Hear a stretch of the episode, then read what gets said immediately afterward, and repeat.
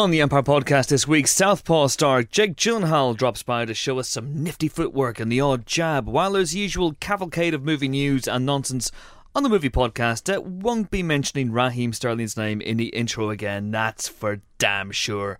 Unless, of course, we do a piece about greatest traitors or whatever. Ha ha ha ha ha. I'm okay, I'm over it. Hello, Pod. I'm Chris Hewitt. Welcome to the Empire Podcast in association with Squarespace, the all in one platform that makes it fast and easy to create a professional website, blog, portfolio, or online store. Uh, for free trial and 10% off your first purchase on new accounts, go to squarespace.com and use the offer code EMPIRE. How on earth are you going to remember that? I have no idea, but there you go. Joining me this week are two colleagues of such lethal cunning. Uh, first up is our art house guru, who's just returned from Comic Con, where he was and I wasn't, and that's just the way it is. Uh, where he cosplayed as the battleship Potemkin itself. Uh, is Phil Semlyen. How are you? Good, thank you very much. At last, but almost certainly least, is our online editor in chief, a West Wing fan. Okay, there's the setup. A West Wing fan so fervent that he refuses to clean his house with pledge. For him, here's a punchline. It's Mr. Sheen all the way. Because the star of the West Wing is Martin Sheen, and there's a famous cleaning product called Mr. Sheen, and this is a joke that amusingly confuses the two. That's very good. And I've- it's, it's James Dyer. I have a by the way. related question for you. Okay. Who's Raheem Sterling? Raheem Sterling is. Uh, I'm, no, I don't want to talk about it. Uh, here's uh, this week's question, which is uh, held over from previous uh, previous podcasts. Uh, we never got around to uh, asking it. Um, someone sent it in a while ago, and me being me, I've forgotten who sent it in, but it has stuck in our in our heads. Why don't you talk about the greatest movie hotel rooms? What are the hotel rooms and movies that stick out in your mind? And not necessarily places you'd like to stay, Mm. places in which eventful things have happened, Mm. cool things have happened. For a man who's had five weeks to prepare for this question, my answers are pretty pretty skinny. Yeah. But I would say that movie hotel rooms are usually a place where bad things happen rather than good Yes. things. It's rare that in a movie people check into a hotel and just have a nice time and then leave again. Um, there's always some form of like gun battle or existential crisis, a la Lost in Translation, um, crazy weirdness, a la Barton Fink. Um, Pretty Woman, I guess, has something close to a more happy Well, type scenario. Although I mean, that's pretty sleazy at times. so perhaps not. All right. Grand Budapest Hotel. Yes. But there aren't a lot of hotel room, rooms in it, are there? It's mostly in the communal areas, this you film. Yeah, you don't see a lot of people actually staying, do you? Really in the in the Grand Budapest Hotel. You don't. You see M. Gustav early on Mhm. introducing himself to some of the older ladies. Mhm. Tilda Swinton's character, for one, at the Mhm. very beginning of the film. But there, thereafter, it's mostly in the lobby. Okay. I love uh, the hotel suite that Clark Kent and Lois Lane stay in in Superman Two. Where that's actually where the, the, the fire they have the Mm. fire in, into which uh, Clark drops his glasses and retrieves his glasses without a scratch, uh, thus leading crack investigative journalist Lois Lane to finally deduce that Clark Kent and Superman are one and the same. To be fair, she had been leaning that way throughout the throughout the course of the movie because you know she's got eyes. Um, but otherwise, yeah. So that, that that's great, and it has a vibrating bed, which is quite fun. There's a bit Ah. of there's a bit of business there, and there's a bit of business with it. There's only one bed, and Clark's a bit like, ooh, oh, oh, oh, we're gonna share, it, ooh," and she's like, no, you're gonna get the couch, Kent. So that's one of my favorite hotel rooms. There there are there are others, of course. Room two three seven. Or 217? If Indeed, you're being a, a king purist. indeed. In the book, it's two seventeen. In the film, it's two three seven. But bad things happen there. They do. Yeah. Mm, evil people. I'd like to stay at the Continental from John Wick. That Hmm. slightly surreal, weird hitmen's amnesty hotel, Yes. uh, which has Lance Reddick on the concierge, and indeed Lovejoy in the basement. But uh, yeah, where, uh, where he has that uh, that sort of dust up with Adrianne Palicki in the bedroom. Yeah. Quite a nice yeah. room. It's a nice room. It's a, it's a standard room. It's got a bed. It's got a TV. It's got a minibar. It's you know it's it's, it's got Lester fine. Freamon down the hallway. It's got Lester Freamon, which is good. The rooms themselves don't seem that strange or out of the ordinary, but the hotel itself is pretty cool. Mm. Um, I don't know what they gave it in TripAdvisor, but yeah. Was he? He was in the Savoy, wasn't he? In in long uh, the Long Good Friday when he has the he has the face off with the mafia, and he gives his whole famous "the I- mafia, I shit him." I shit him. Yeah, I shit him. speech. And then doesn't he? uh, That's then he walked out. And, well, not to ruin the Long Good Friday, but Yeah, yeah. Anyway, Mm. but yes, There's some really really cool kind of hotel for one thing, never you never look through the um, spy hole in a Mhm. hotel room because you will always be shot in the face. Mm-hmm. Um, or That's call something- for room service because it'll always be an assassin. Yep. Lethal Weapon 2. Did someone ask for a club sandwich and Bond. death? No, just Yeah. wanted a club sandwich. But here you are. Um, bits where there's people coming into the hotel room and you have to escape through the window and then down the side of the building. I can't think of any examples off the top of my head.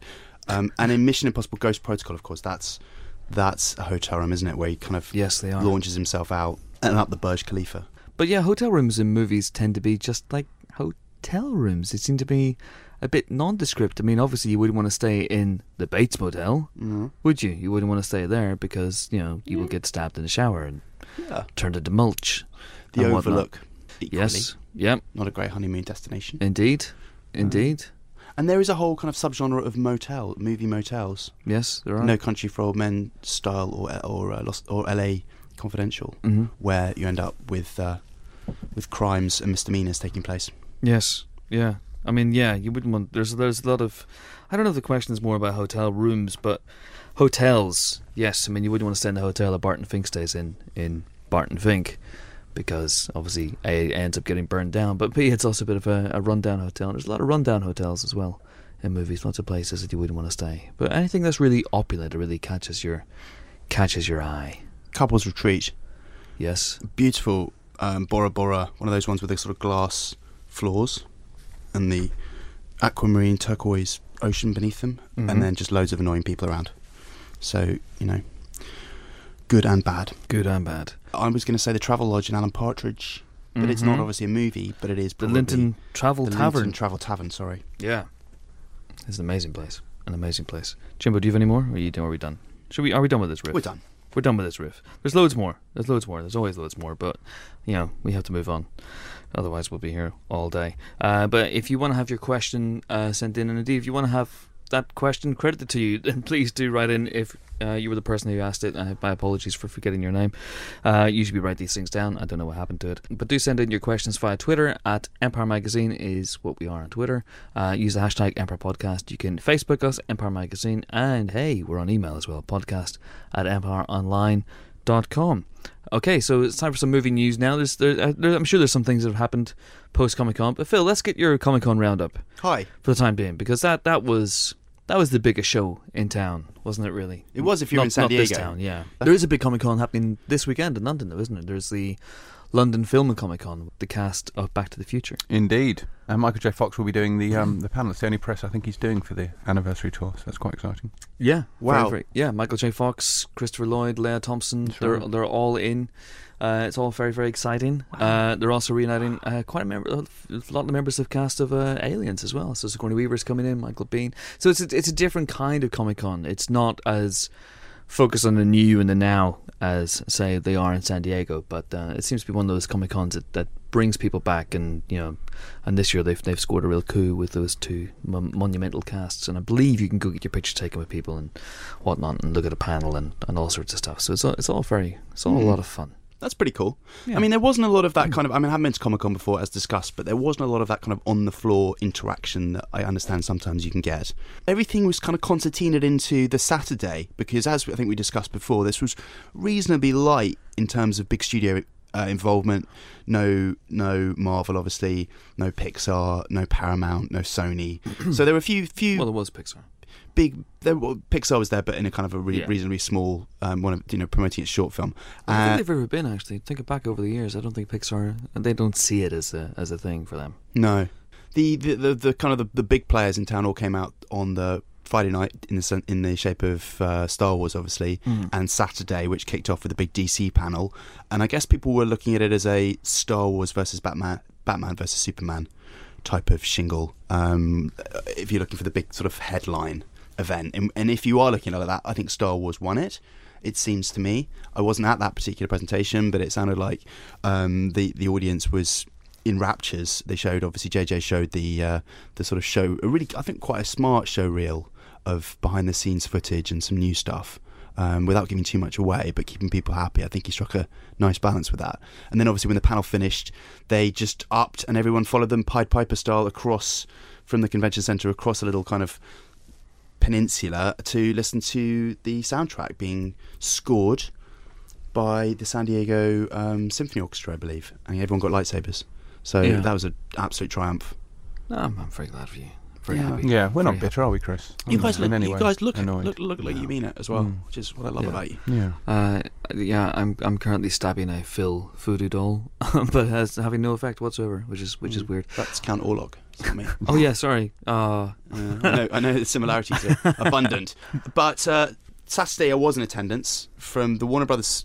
uh, Just after the Warner Brothers, it, it went into uh, there was some Lionsgate stuff, Pride and Prejudice and Zombies. Then Quentin Tarantino turned up and rocked the house with the Hateful Eight, uh, which was an interesting. It was it was almost a bit of a sort of cinematic history lecture, like a film studies 101. it was kind of fun. It was like we were expecting a lot about the Hateful Eight, but it was really he was talking about the 65 mil and how it's going to be projected on 70 mil in these roadshow releases. So we had to explain what a roadshow release was, and then it was almost like you know the first film was made in 1880 something, and the and, and Lumiere brothers were like, well, how far can you take this? If they had done that, if he'd done that, the crowd still would have gone absolutely ballistic. Uh, just just seeing him there, he seemed really sort of happy and, and in the in the zone. And he brought some Um, footage. Hmm? He brought some footage. He dropped seven minutes of yeah of footage and introduced everyone bar Samuel L. Jackson of the Okay. eight, and the footage looks.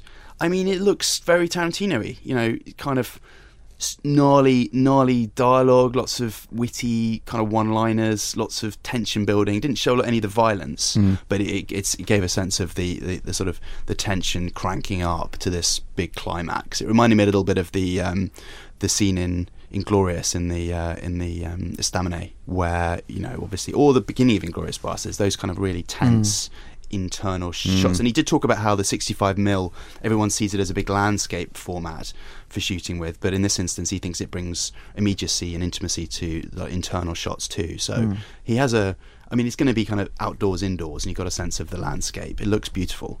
And uh, you know, obviously snowy vistas, and then it kind of obviously everyone piles into this into this saloon, which I keep calling salon.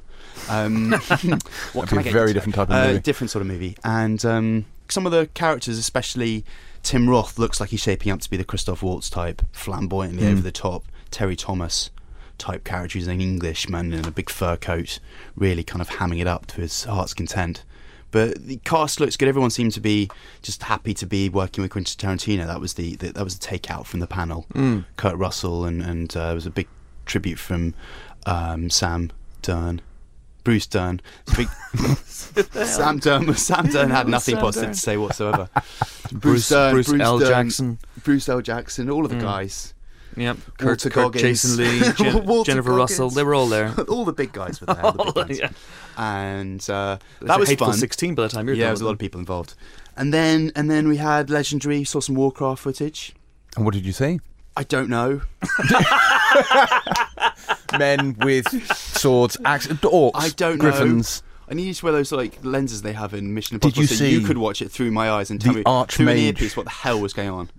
Was it, Did, did you see the Archmage Medivh? uh, very possibly. Okay, good.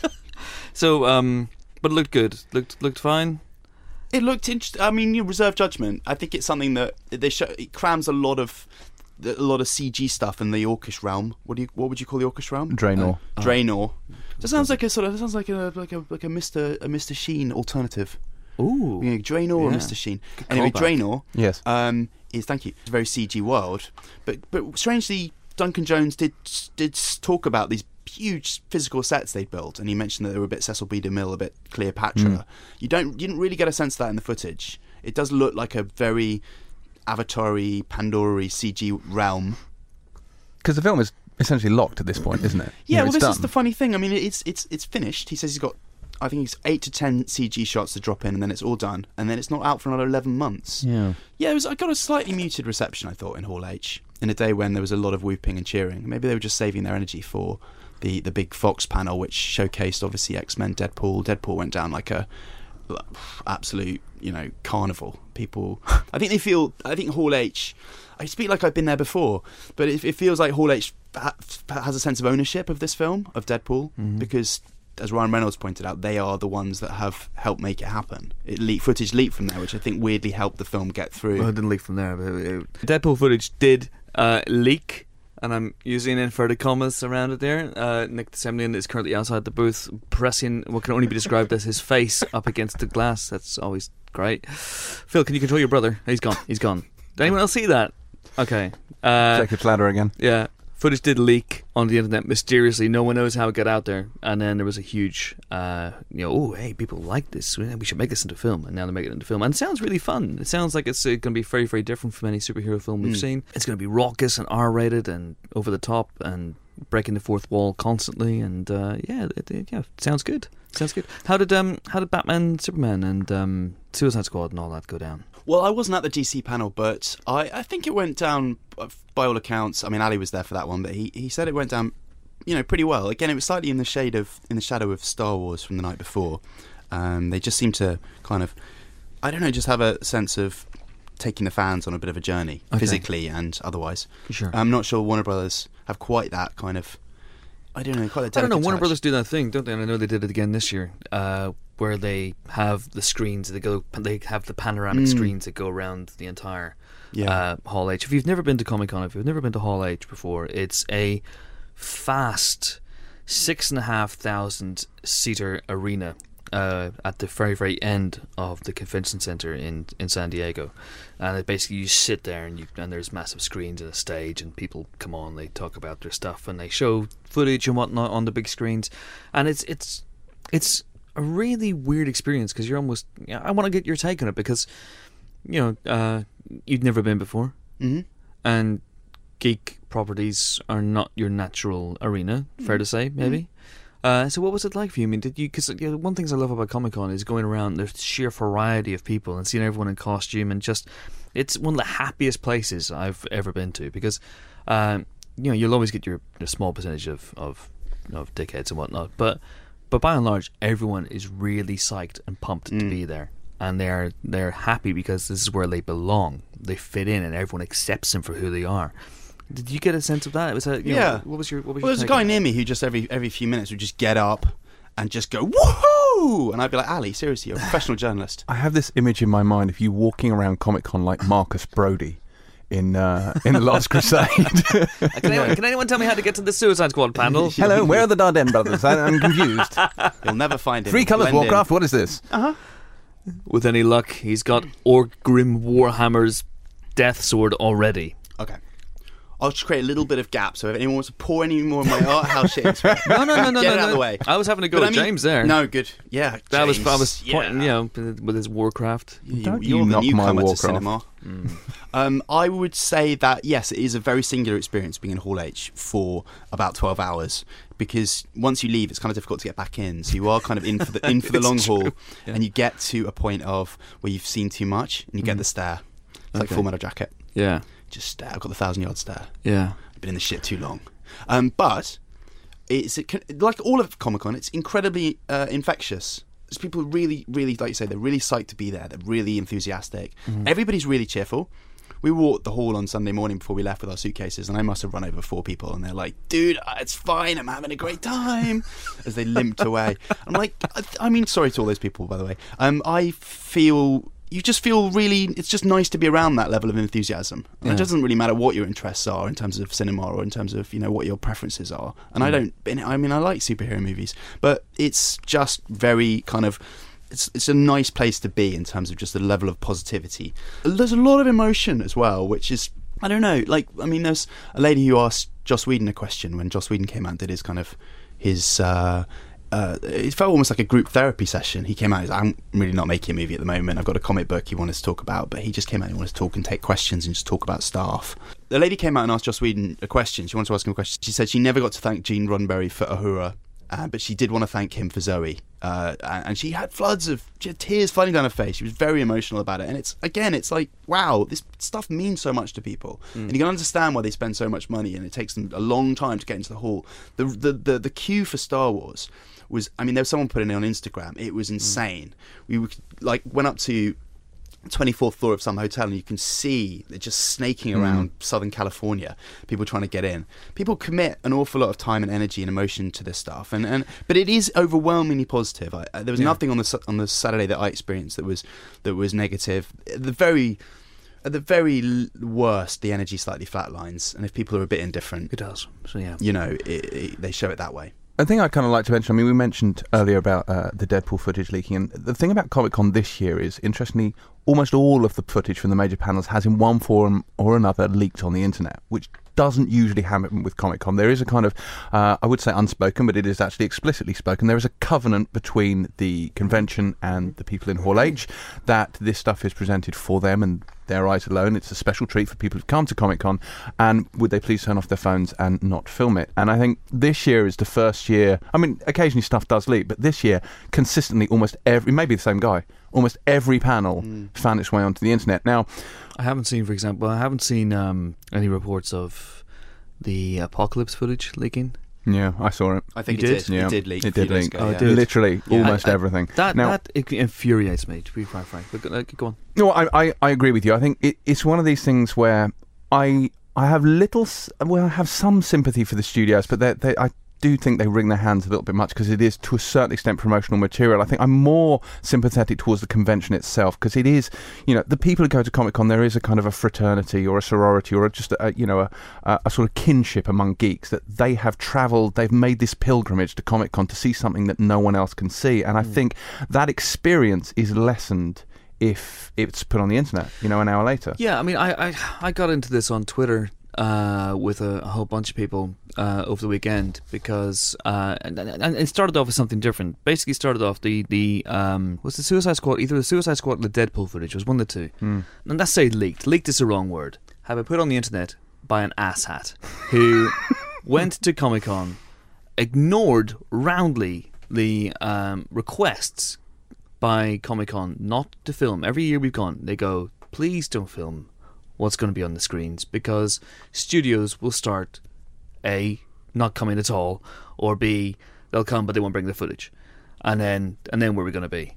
So please don't do that. And some people just roundly ignore it and they go, ha ha ha ha, stick it to the man, and put it on the internet.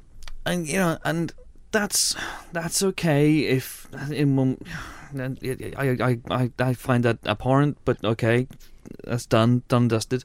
But um, outlets, major outlets, I won't name them, were then linking to these stories, going, "Oh, hey, hey, we're meant to be a reputable um, outlet, a, a website, whatever, and here's where you can see some." uh, Interestingly obtained footage, shall we say? Because it's I know it's a it's a it's it's A legal grey area. yeah, because it's not a finished film or whatnot. And that just angered me the fact that, you know, journalists or people who call themselves journalists, and I'm using air quotes quite extensively here, would, would do that. that. That just angered me. And I got into a lot of people, and then some people were saying, well, hang on, this is ridiculous. You know, why shouldn't everyone be able to see this footage at the same time? And I was kind of saying, well, to be quite frank, the, maybe the people who have, as you say, made that pilgrimage to Comic Con, maybe they should be uh, given the stuff on an exclusive basis as a reward for being able to go. To which some people reward, uh, responded, "Well, what makes them special? That they can afford to go to Comic Con?" In a kind of way, yes. Because it's not like these people are rolling in cash. I mean, you know, they- a lot of them have saved up for Yeah. months, sometimes years, to go to Comic Con. And then when they get to Comic Con, it's not a question of like just blithely walking to Hall H, like like us, like we entitled, you know, morons. Press we, you know, people, we do. yeah. We we just blithely walk into Hall H, uh, but most people don't. Most people queue out uh, overnight in the open air, come rain or shine, uh, for for hours, sometimes days on end to get into the stuff. So is it really too much to ask that they should be allowed to have that stuff on an, on an exclusive basis?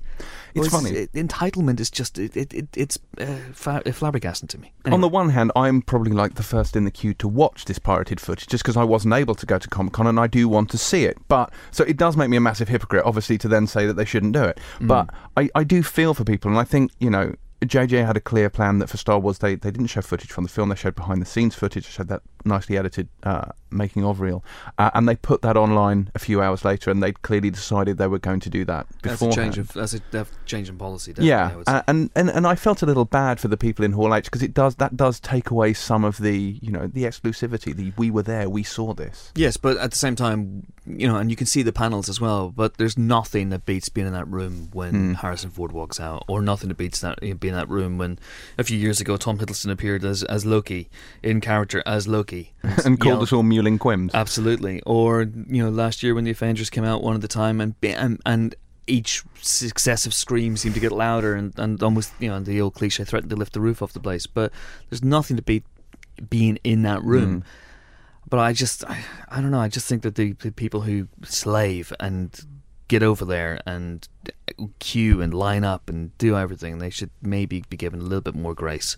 And but it's the it's the now now now culture that um, that I I have some issues with. Anyway, anyway, we've talked enough Comic Con because there has been some other news that's happened in a week, hasn't there, boys? And please tell me there has been. Has there? There has. I'm sure there has. Dan Aykroyd uh, sent a tweet and then deleted a tweet. That was quite interesting. Okay. Did we see that? Dan Aykroyd tweeted that he was uh, shooting a scene on the set of Ghostbusters with Kristen Wiig, uh, was clearly enjoying himself, and then hastily deleted it when everyone picked up with the news. Hey, Dan Aykroyd to be in new Ghostbusters. Uh, so that was a lot of fun. But uh, but interesting that Ray Stantz will be making an appearance in the film. Now are they saying he's going to be Ray Stantz? They haven't said that. I think we can assume, unless he's going to be sort of man in toll booth, and it's just a bit of a you know. Yeah, I've, Wink got, and a I've nod got a and tip feeling. of the hat. I've got a feeling they're going to go that way. Uh, he's not Mm. going to be play. He's not going to be Stantz because I think the idea is that this is a reboot and it, it leads to the first Ghostbusters. That's my feeling. That's my understanding anyway. That feels right to me. Yeah. Because otherwise, you just start encumbering the film with other ex- exposition and and- next to why is he in it, and then it becomes complicated. Mm. But maybe he's been involved in this obviously from the get go, so you know, I guess a cameo makes a lot of sense. Yeah. There's been a couple of things that we kind of knew were happening, but are now definitely happening. Uh, which is Tilda Swinton playing the Sorcerer Supreme in Doctor Strange. Not literally playing the Sorcerer Supreme, because that is, of course, Doctor Strange, but the ancient one in Doctor Strange. Tilda Swinton playing the Sorcerer Supreme in Doctor Strange's nemesis. They hadn't let me finish my sentence. Oh, wait a minute. Sorry, Phil, I jumped in there. the ancient one. Good save. I was just Oh, taking. I was just good. just pausing. I'm working But- on my But it's articulation. not Nemesis either. no, No. I haven't- wait, hold on. absolutely right. I mean, your sentence. Tilda Swinton is playing Uh-huh. the Sorcerer Supreme, Uh-huh. Doctor Strange's nemesis's Nemesis. nemesis, The ancient one. the ancient one. That's an amazing sentence. That's good. Well Uh, done. in beautiful. Doctor Strange. I can yeah. see Comic Con's rubbed That's off on you, and uh, yeah, yeah, yeah. So that's happening. That's that's and confirmed. Idris Elba is confirmed for the new Star Trek. yeah, Star Trek Beyond. Exciting. I reckon he's going to be a Klingon. He'd make an awesome Klingon. Everybody thinks he'll be a Klingon. Mm. Maybe he won't be. Maybe he won't be. Maybe he'll be a Borg. M- maybe he'll be a Borg. Yes, I'm indeed. fast running out of Resistance Star is futile. villains. Lufa. be brilliant. Yeah. So those things happening, and they're also making a live Bill action. Sykes has just walked in the room. apparently. uh, gotta pick a pocket or two. Um, but first, I'm going to tell you about this Aladdin live action prequel, Great. which I genuinely couldn't be less excited about. That's the spirit. Oh dear. Cut to two years time. Where's the set? Where, where's the shooting? Bora Bora. It's called I've always loved Aladdin. Aladdin in Bora Bora. Why would he be in the South Pacific? I don't know. I was just trying to come up with something, you know, somewhere that that's nice. You've got three wishes, and you're going to waste one of them on being on the same set as Couples Retreat. With, This is true. With well, This they won't true. be there anymore, will they? So maybe that would work. It's called Genie anyway. Um, I apologise for being negative about it. It may be really good. Um, I just think that I just think of Robin Williams. It makes me think of Robin Williams, and then I feel sad, and then I just feel negative. So I'm just going to put that to one side. So they're going to call it Genie. They're calling it Genie. It's Yeah, a live action prequel. Let me tell you what happens. The movie tells the story of Aladdin, a street urchin who finds a lamp because he loves lamp. Uh, then unleashes a genie, which grants him three wishes. A love interest and a sorcerer also figure in the proceedings. Call Tilda Swinton. Could it be a sorcerer supreme? Perhaps the that's, a nemesis. mine- that's become a, num- of the minefield for me. wow. Who knows? Nemesis is nemesis. Nemesis. Nemesis. Nemesis. Nemesis. I don't know. I'm making this up. No, Nemesis. Yeah. Hmm. So it's in the early stage of development, but there's a plan here that will have the project lead into an Aladdin live action movie. So it's a way off yet. Welcome to Phil reads out a press release live on the air. This is compelling Once, radio. once more with feeling. that was great. There hasn't been a lot of news. There was only one bit of news from Comic Con, which, as far as I could tell, because most there are occasionally big announcements like like Batman versus Superman made at Comic Con. Yes. Uh, There Not this year though, No. particularly. Although although Quentin Tarantino did announce that Ennio Morricone will be writing his first original score for the Hateful Eight. He's not really ever used pure score before, and he and Ennio Morricone had a bit of a a bit of a contretemps, I would say, over Yeah. over um, the Django uh, music. Weirdly enough, I found um, I don't think I have it on my phone now, but I was looking at this yesterday, and there's an interview with uh, Morricone from 2013 where he basically says, "I will never work with Tarantino again," uh, because we had a, had real Barney on Django Unchained. But uh, but Tarantino's give them the softly softly approach, and and off we go. So they're writing an entire score, which is uh, which is going to be fun. I'm really really excited about that film, and of course this is this will be the first Tarantino film to have a a score, Yeah. a proper score, Yeah. uh, because he he you know he usually uses pop songs, um, and when he uses bits of score, they're recycled from other films traditionally Yeah. anyway. So for him to to go down this route is very exciting. Very exciting indeed. Well done, well done, Quentin Tarantino. Well done, Ennio Morricone. Um, anything else? I'm just looking down the list here of stuff, and no, No. no, we're out of news. We're all done. We're all done. Uh, which means it is time for this week's guest. Uh, a few months ago, I think it was last year actually, uh, Antoine Fuqua came at Le Pod uh, to talk about The Equalizer. He was there to nominally talk about The Equalizer, but he couldn't stop talking about the movie he had just finished shooting, which was Southpaw, boxing drama with Jake Gyllenhaal. And as he left, I don't know if you were here, Phil, or not. I think might have been Ali as he left, he took out his phone and he showed us a pic of Jake Gyllenhaal from the film, um, and he was just rippling and transformed. And I believe it was from the film. It wasn't just it wasn't just a, a, a selfie Jake had taken and sent to Antoine Fuqua. But, uh, it- it- but he was immediately he was like, "Oh, okay, this is different," because he'd gone straight from that from Nightcrawler into that, um, and now finally. Finally, Southpaw is here, in which Gyllenhaal plays uh, Billy Hope, who's a boxing champion uh, from the wrong side of the tracks, who has it all and then loses it all and then has to try and get it back again. Uh, he popped into the booth recently to talk to Ali, and I don't think he had his shirt off. Ali might have done, but I can't verify that for sure. Uh, do enjoy the interview. You're eating a sandwich. Was that cheese and ham there? Yeah. Greg good. from Greggs. Yeah. From Greggs. I love it. Yeah. God love Greggs. You're on the Empire podcast for the second time. You were once before for End of Watch, which we're big fans of. I will try to resist You asking. got good taste. Well, she's damn straight. I'm going to resist trying to talk about End of Watch and Nightcrawler because big fan here. You should. I should, and I probably will eventually. But we're also going to talk about your new movie, which is called Southpaw. Do you mind if I get through the questions everyone asks and you're sick of answering? Sure. Southpaw, what is a Southpaw? Well, a southpaw is someone who is there's ox, uh, orthodox stance fighting, which is most people with your left hand as a, a jabbing hand, you know, our jabbing arm, and your right hand, you know, obviously is behind the left hand, and the southpaw is when the stance is different, um, but is the opposite. Mm-hmm.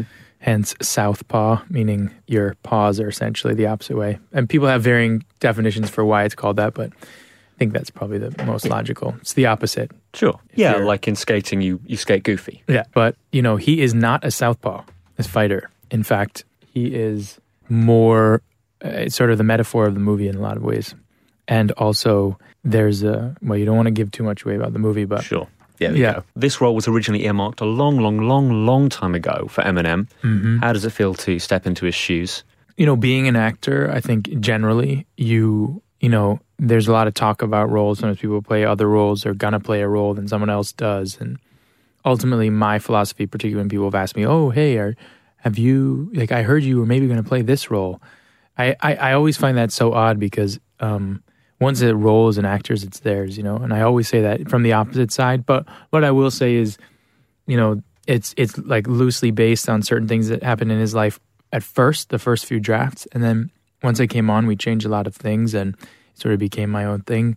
And then M saw the movie um, and really loved the movie, and so he wrote a couple songs for the movie, and then he also was executive producing the soundtrack for it. So, you know, it, it all ended up sort of falling into place in one way or another. But there, it's it's not very intimidating. I, I would be more intimidated if they asked me to do my own hip hop album, but I feel pretty confident. I love Um, the idea of somebody, some record producer going, look, Eminem's busy. Uh, Jake, um, I know this is unorthodox, but could you I'd spend five months training to be. Uh, Would you gain weight, lose weight? You- Something has to happen. And he did this, I know everyone's pun. mentioned this. Yes. yeah. Right after Nightcrawler. So you had to gain X number of pounds for this. Mm-hmm. What lies have you been telling people about your regime? Like you ate two buffaloes a day, body weight in mozzarella, and then you just worked out for a bit. Grass fed buffaloes. Grass fed buffaloes. Yeah. And then ate the cheese that they had already made, buffalo mozzarella. I had another movie in between. I did another movie in between these two movies, actually. I did this movie, Everest, about Mount Everest. So we shot a lot of that movie in Italy, Mm-hmm. and I ate a lot of pasta after Nightcrawler.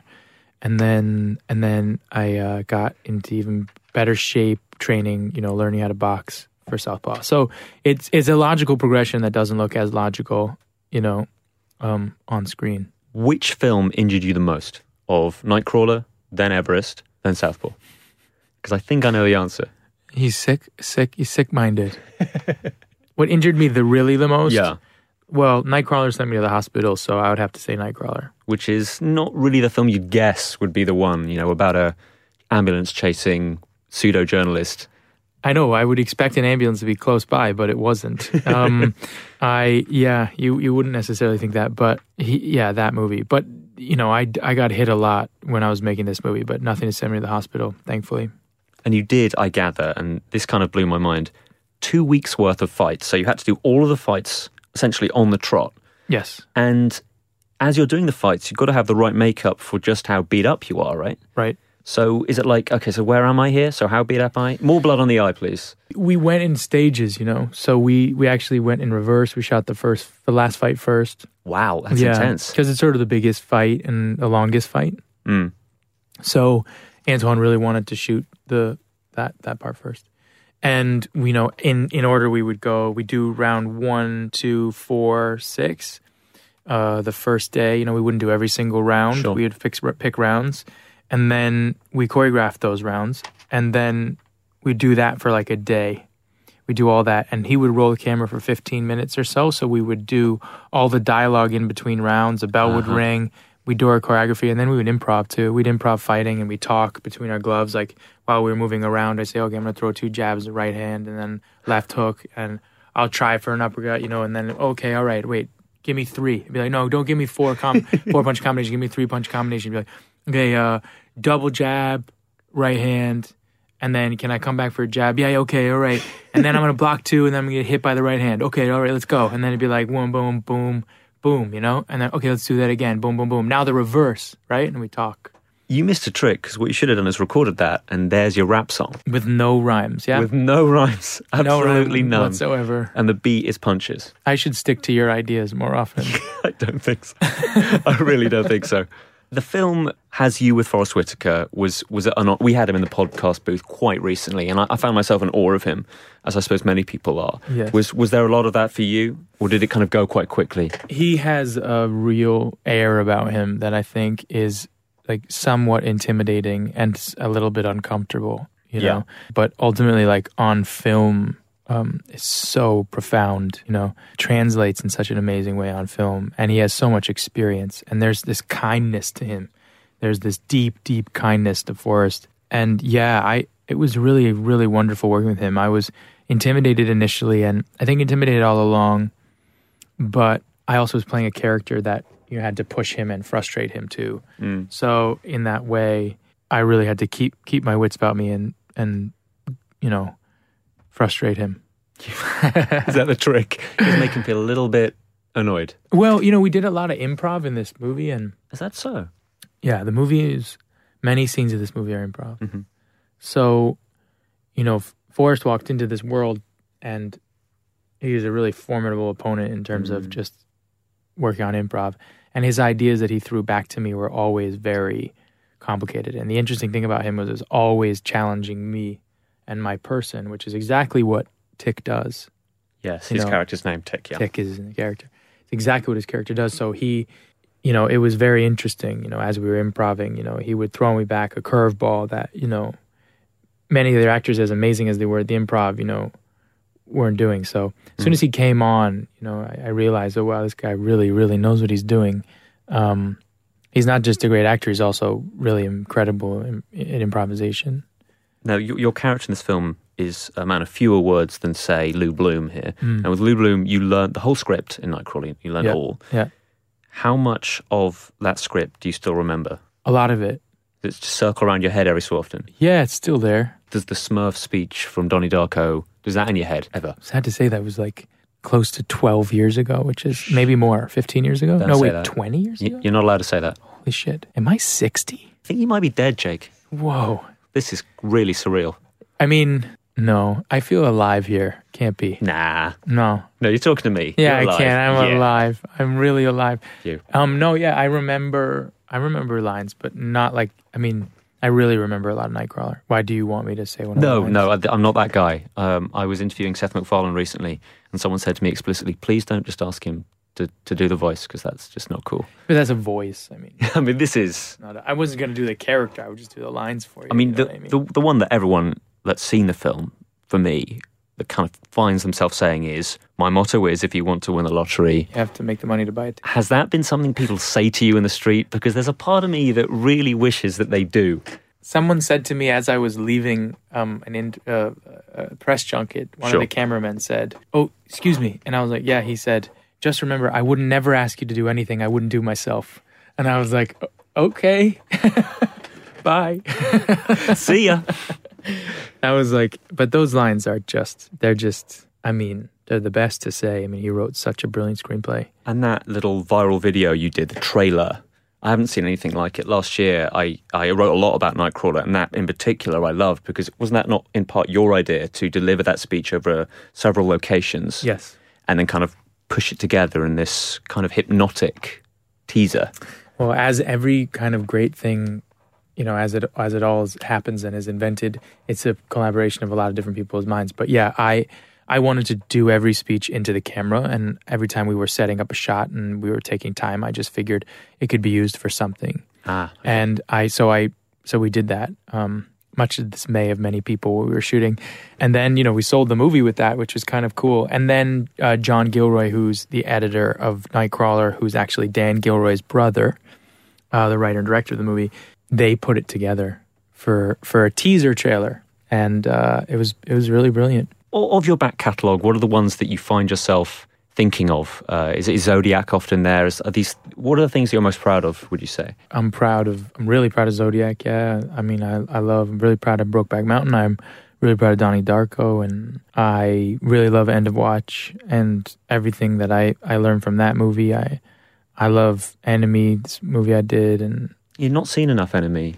oh yeah. I, I felt like Yeah. not enough people are aware of it. Well, it's a very small film, and you know, uh, obscure in a lot of ways, but that and I'm very proud of Nightcrawler, and and I really love Southpaw too. So there are a number of them there that I you look back on those things, and you you, you kind of they mark times in your life, but they also mark choices. You know, they mark Mm. your belief in something and your belief in you know your instinct and Mhm. stuff, and that's what I look at. I'm like I'm like ah. Yeah, you knew that was gonna be kind of cool. Oh, way to go, dude! Um, and I and I I'm proud of that.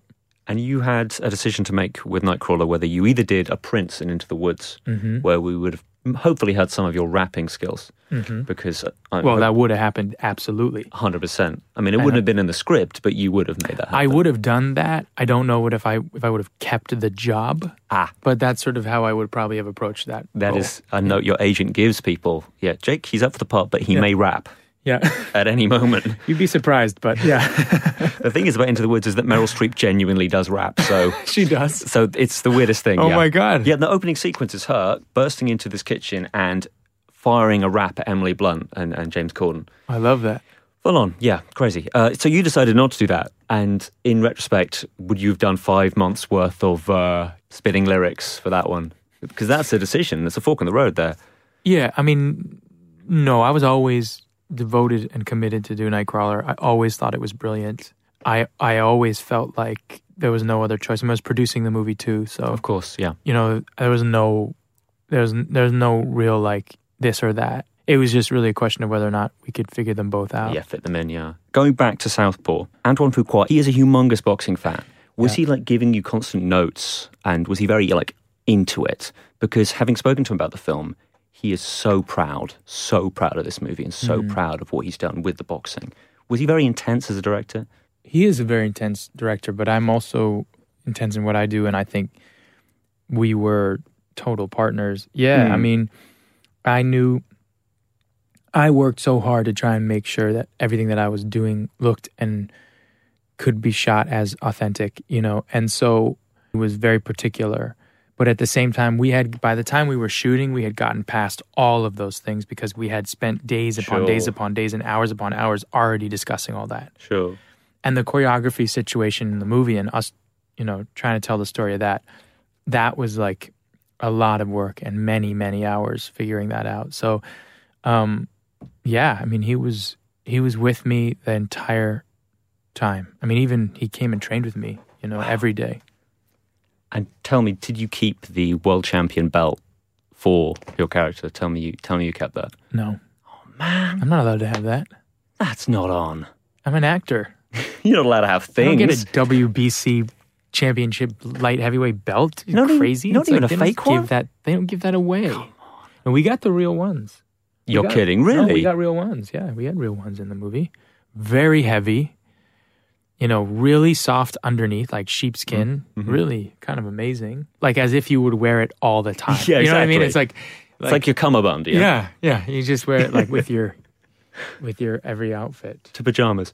Thank you so much for taking the time to talk Thank to us man. and also to talk about Nightcrawler. We're Yeah. humongous fans, and thank you again, Jake. Thank you, man. Thanks for letting me eat my sandwich here. It's my pleasure. You thought that was the end of the interview. It is not quite. Well, it is. That was the end of the interview. It's still me, Ali Plumb, editor of this podcast. I'm about to set up myself again. Second time in two weeks that I'm setting up for my own science bit, but here comes the Squarespace science bit for this episode in three, two, eight, four, one, go. Yes, it's Science Bit time with your friendly local regular editor, Ali Plumb. Squarespace, of course, is the fun and easy way of creating your own personal website, portfolio, or online store. And guess what? You get a 10% off code with Empire. The word to put into the coupon box is Empire. Empire. E M P I R E. It looks professionally designed, no matter what your skill level. There's no coding required, easy to use tools throughout. It's got state of the art technology powering it to make sure it's secure and stable and not going to like fall over in the middle of the night. It's trusted by millions of people and some of the most respected brands in the world. And it starts at just $8 a month. You can work it out. I think about £5 is about right a month. And you get a free domain if you sign up for a year. So, Start your free trial today with no credit card required at squarespace.com. When you do decide to sign up for Squarespace, remember Empire's the offer code, 10% off your first purchase. Squarespace, as they say, build it beautiful. Thank you for listening not only to this science bit, but to the podcast generally.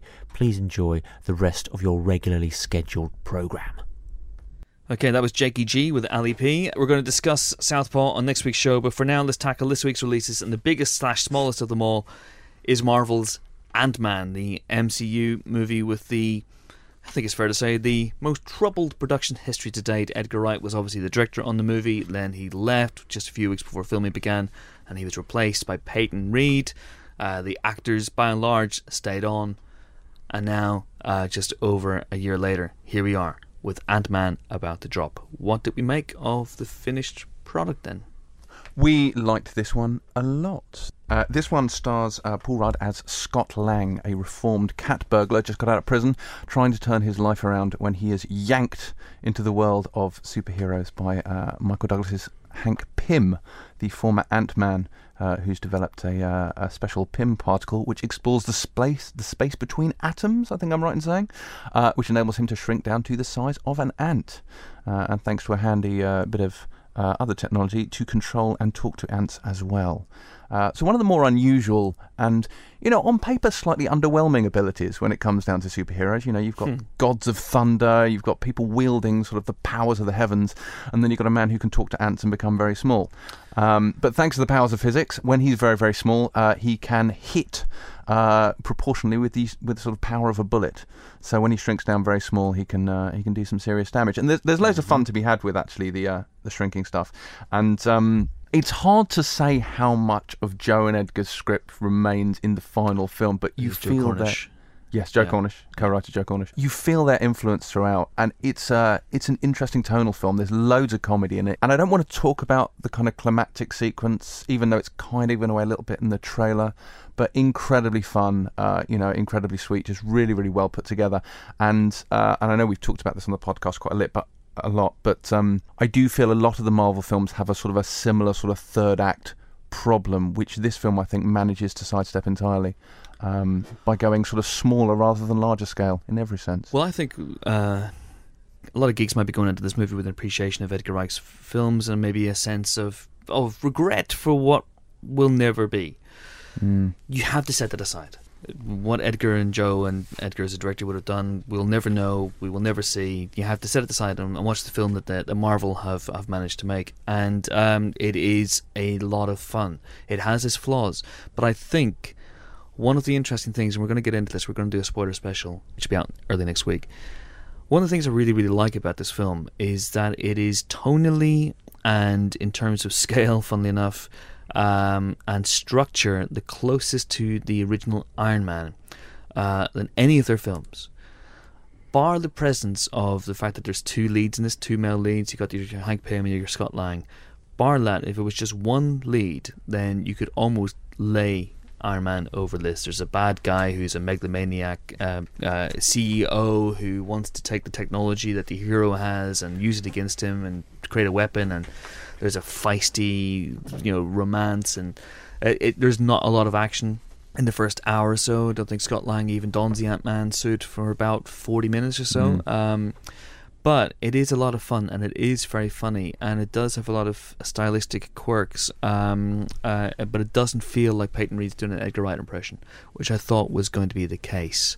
Um, I think Edgar would have made a more kinetic uh, film but we'll never know. Mm. what we have here though is a film that is co-written uh, uh, ultimately co-written. There's a credit to Edgar and Joe so a lot of their screenplay uh, I assume remains.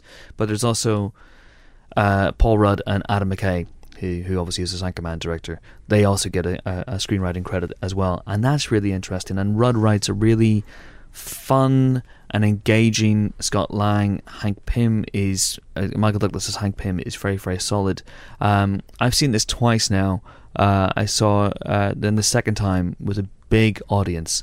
All the jokes were, were hitting big, and I started to think, oh, actually, this is this could hit on a Guardians level. Uh, it's got that sort of vibe. It's got that sort of attitude. Um, it's a lot, lot better than I, I thought it was going to be. I never thought it was going to be bad, but you could be, you could have been forgiven for thinking it was going to be very, very messy. It is not that. But, um, but there you go. Uh, uh, There's a, there's a lot of invention in the film. I mean, I, I shared your concerns going in, uh, but you know the the time when uh, there's a moment where, where where Lang shrinks down for the first size and he falls through a plug hole through floorboards and he ends up you know falling into a nightclub and ends up in between the grooves on a record. I mean, it, it's brilliant to look at and it's geniusly put together. You know, there's a fight inside a briefcase and then there's of course, as I said, the final act which we won't we won't spoil. But a lot of thoughts gone into this and they, they've really sort of enhanced uh, the feeling of being small and they put you in the Ant Man's head, as it were. Uh, and there's loads of fun with the ants as well. There's some really great visual gags in there, uh, which they put together. I mean, if I were to complain about anything, it might be, while I love Corey Stoll, I, he's Yellow Jacket isn't the most developed villain, which is, I think, a problem that Marvel a- do stumble into a lot. Yeah. And Um, there, there are some clumsy, very clumsy uh, connections to the Marvel universe at large. One of them, one of them is great. You mentioned there's a cameo of an Avenger, Yeah. which actually plays a lot better than it could have done. It feels like it feels like a, a, a like a comic book. There's there's a little bit of connect the dots stuff going on that's a little clumsy, but at the same time, it opens up some interesting avenues for the MCU to explore. Um, it's a it's very charming and a lot of fun, and I yeah I liked it more than I thought I was going to. Mm. And PSU, there are, uh, or PSA, I should say. PSU is a PlayStation. PSA, there are in fact two stings, as we've come to expect. Uh, do stay for them both because they're kind of important. Yes, one of them's very important, in fact. Uh, so do hang around for that one. Okay, four stars then for Ant Man is the film of the week. Also out this week we have True Story, which is a true story based on a true story, starring uh, Jonah Hill and James Franco, Correct. Phil Cat. Yeah. Well, this is, but I mean, Jonah Hill's sort of, I don't know, reinvention, expansion of the Hilliverse. Um, he's he- from from you know straight comedy to to more dramatic roles. That's taken in Moneyball and obviously The Wolf of Wall Street, and it's brought him full circle in the sense that it's reuniting him with one of his old comedy muckers in James Franco. Uh, Jonah Hill plays a disgraced New York Times journalist who has done some bad, unethical things on a cover story and been fired. And then he hears, sort of out of the blue, from a man called Christian Longo. Now, this is a true story, and Christian Longo was a, a man who murdered his whole family. He was incarcerated, but had been using he'd been using Michael Finkel, Jonah Hill's character's name, as an alias. Um, and suddenly he gets in touch. The two of them are connected, and uh, Longo offers Finkel the opportunity to have exclusive an exclusive access to his story in return for some, you know, some favors. help with writing and other things. But obviously, there's a lot more to it than that. The two of them and their dynamic is, is what's at the heart of this film, and, and the ideas of sort of manipulation and, and, and moral corrosion, I suppose, and and and Jonah. Uh, Jonah Hill's character trying to kind of get back on the up and up, but he's a man who's not afraid to cut corners and uh, he's not necessarily a sympathetic character. Hmm. And uh, you know, it's a real story. It's a very interesting and, in many ways, unusual tale. Um, little sort of shades of In Cold Blood in the in the relationship between the criminal and the writer, Mm-hmm. and uh, who has the power. You know, who in the situation is in control. Um, we gave it four stars. And it's definitely worth a look. It's a very different sort of film, obviously, to Ant Man, um, but it's uh, it's it's um, something that we a film that we recommend. Four stars then for True Story, and here's another True Story. That's it for the, this week's Empire podcast. Uh, join us next week for more film related fun, when we'll be joined by Pete Docter and Jonas Rivera, director and producer of Pixar's latest slice of brilliance, Inside Out. I won't be here for that because I'm going on an actual, honest to goodness holiday. I know. Hooray! I know. Hooray! He's gone. I mean, Finally, not hooray the tyranny is over. No, it's uh, it's it's going to be good. So you you'll be in capable hands. Phil will be hosting, or Helen will be hosting, or I don't know. Maybe we'll get someone the size of an ant to host. Who knows? That could be fun. But anyway, until then, it is goodbye from Phil. Goodbye. It's goodbye from James. Goodbye. It's goodbye from me. I'm off to get some shorts because I'm going to show off my pasty white Irish legs in the uh, Big Apple, concrete jungle where dreams are made of. See you next time. Hello, Ali again. Yes, I keep butting in. Right, you thought it was over. It's not quite. Don't forget, it is 10% off. You could get 10% off your new website on squarespace.com with the offer code EMPIRE, which spells Empire. 10% off. Squarespace, great new site. You make it really easy. Looks good. God, I'm getting excited. It's been a long day. Enjoy the rest of your week because, of course, you'll be back next week for the next podcast. See you then.